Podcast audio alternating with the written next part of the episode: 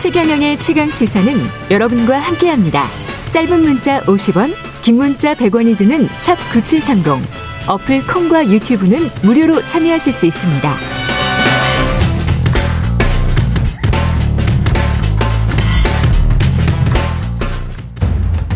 오늘 하루 이슈의 중심. 당신의 아침을 책임지는 직격 인터뷰. 여러분은 지금 KBS 일라디오 최경영의 최강 시사와 함께하고 계십니다. 네, 북한이 어제 중거리급 이상의 탄도미사일을 발사했습니다. 남북 공동 연락사무소와 군 통신선의 전기 통화는 여러 날 지금 불통입니다. 내일이 북한 최대 명절 태양절이라는데 좀 걱정이 되는 사안들이 있고요. 국방부 신범철 차관 연결돼 있습니다. 안녕하세요. 예, 안녕하세요. 예. 북한의 조선중앙통신에 따르면 화성 18형이다. 고체 연료 ICBM이다. 이렇게 보도를 했는데 어떻게 보십니까? 예, 뭐 저희가 어제 이미 합참 측에서 고체 가능성이 있다 이렇게 음. 평가를 하고 있었고요. 발사 궤도라든가 여러 형태를 종합적으로 어, 지금 분석해서 어, 더 정확한 것이 어떤 것인가는 파악하고 있는데 고체 가능성으로 인지하고 있었고 그런 부분에서 북한이 어, 화성 18형이다 이렇게 오늘 발표를 한 것도 뭐 다 파악하고 있습니다. 네. 고체 연료라는 게 우리한테 어떤 의미가 있나요? 아, 뭐 군사적으로 볼 때 위협이 조금 더 가중됐다 이렇게 평가할 수는 있을 거예요. 음. 왜냐하면은 액체 ICB, ICBM 같은 경우에는 발사 준비를 위해서 액체를 주입하는 시간이 있는데 고체 미사일은 그런 시간이 단축되잖아요. 예. 어, 그렇게 보면 우리가 우리의 정찰 자산으로 북한의 미사일을 탐지해내는 시간이 줄어들어야 된다는 거잖아요. 그렇기 때문에 더 위협적이다 이렇게 말할 수 있는 거죠. 예.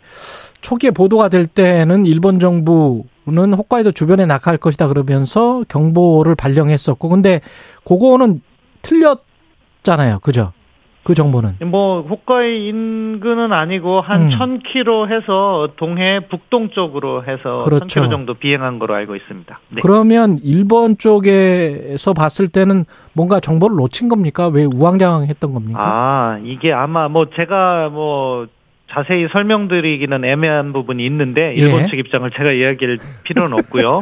예. 그런데 보면 이게 북한 측 발표에도 어떤 내용이 있냐면요. 예. 1단체는 포둔탄도 비행 방식으로 비행했다고 했어요. 그러니까 뭐냐면은 일본 쪽으로 더 멀리 날아가는 아. 그런 궤도로 날아왔던 거죠. 아마 일본은 그때 포착해서 홋카이도 쪽으로 올 수 있다 이렇게 판단한 것 같고 음. 북한 발표에 의하면 2, 3계단은 어, 고각 발사를 했다고 했어요. 그러니까 평각으로 날아가다 더 높이 쏜 거죠. 그럼 거리는 줄어들잖아요. 그렇기 때문에 아마 초기 상황을 포착을 했을 때 그 각도로 오면 일본 쪽을 향할 수 있다. 그런 식으로 해서 하지 않았을까 개인적으로 추정해 봅니다. 그 이 같은 도발이 내일이 뭐 김일성이 태어난 날 태양절이여서 네. 그 주기에 맞춘 건가요, 이게? 뭐 북한의 과거 도발 행태를 보면은 자신들의 특별한 기념일 아, 말씀하신 대로 김일성 생일이 내일이고 음. 또 이달 25일은 뭐 북한군 창립일 뭐 이렇게 해서 기념하고 있으니까 그럴 때 도발이 더 강도가 높아질 것이다. 저희가 대비를 하고 있었고 네. 그것에 맞춰서 아마 이번에 고체 미사일 화성 18형이라고 하는데 발사했을 가능성이 있다고 보고 앞으로도 또 뭐 25일 전후해서 북한이 지금 인공위성을 발사하겠다 4월 달까지 이렇게 이미 발표한 적이 있거든요. 예. 그렇기 때문에 또 유사한 도발 또는 전혀 허를 찌르는 도발을 하지 않을까 저희 합참 측에서 면밀하게 대비하고 있습니다. 그 예상을 그렇게 하시는 건가요? 아, 아마도 도발 가능성이 높다 이렇게 지금 예상하고 계시는 겁니까? 네, 뭐 도, 그러한 앞으로? 특정한 날들에 도발을 해왔기 때문에 음. 도발 가능성에 대해서 다양한 가능성을 열어놓고 음. 대비하고 있습니다. 그렇군요. 북한이 지금 남북 공동 연락 사무소 군 통신선 통화를 며칠째 응답을 안 하고 있다는데 이거는 어떤 의미가 있는 거죠? 예, 뭐 4월 7일 오전부터 지금 북한이 사전 설명 없이 정기 교신 시도에 응하지 않고 있는데요. 예. 뭐 북한이 어떤 의도를 갖고 있느냐. 음. 저희는 일단 뭐 정부 측에서는 다양한 가능성을 다 검토를 하면서 대비를 해야 되는 것이 원칙이라는 말씀을 먼저 드리고 그 날이 사실은 개성 우리 통일부에서 북한이 개성공단 무단 사용을 하고 있는 것을 중지해라 예. 이렇게 촉구를 한 다음 날이잖아요. 음. 그러니까 그것에 대한 불만 표출 또는 대응 방안을 고심하면서 어, 나름대로의 수단으로서 정기 교신 시도에 응하지 않고 있다 그렇게 어, 저는 개인적으로는 보고 있습니다.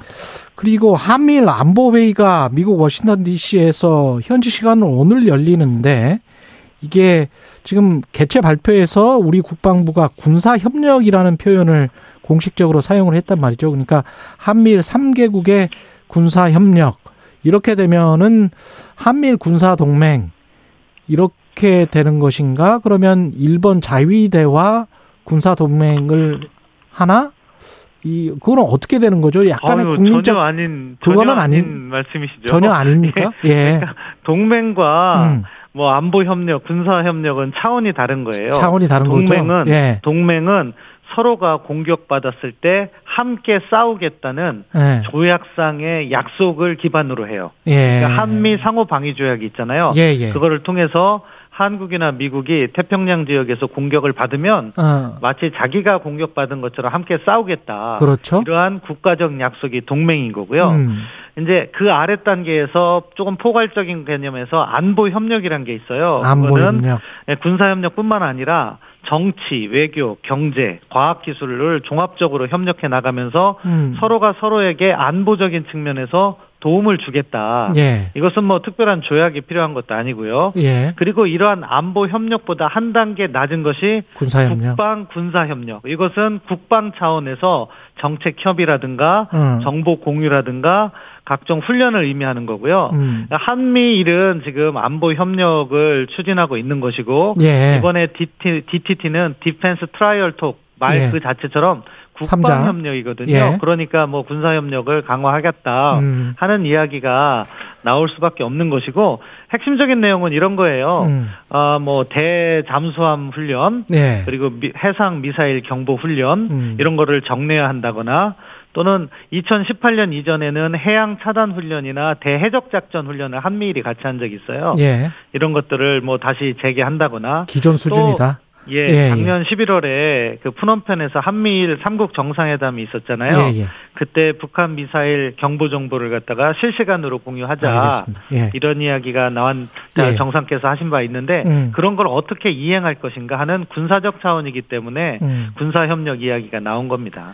대통령실 그 도청 의혹 파문과 관련해서 국방부 입장은 어떤 거죠?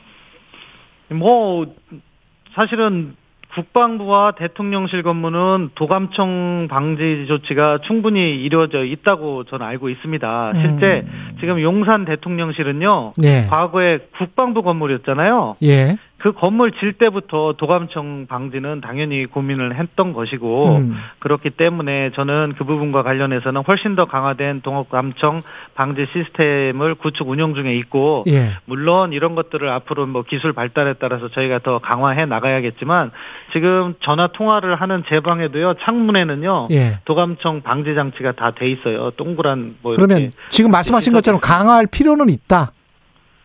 뭐 이런 것은 앞으로 기술 발전에 따라서 얼마든지 그것에 또 어떠한 새로운 기술이 있냐 하는 것엔 대응할 필요가 있지만 음. 지금 상태에서는 첨단으로 도감청 방지 장치가 있다 이렇게 말씀드릴 수 있겠습니다. 뚫렸다 안 뚫렸다에 관해서는 사실 확인은 못 해주시죠?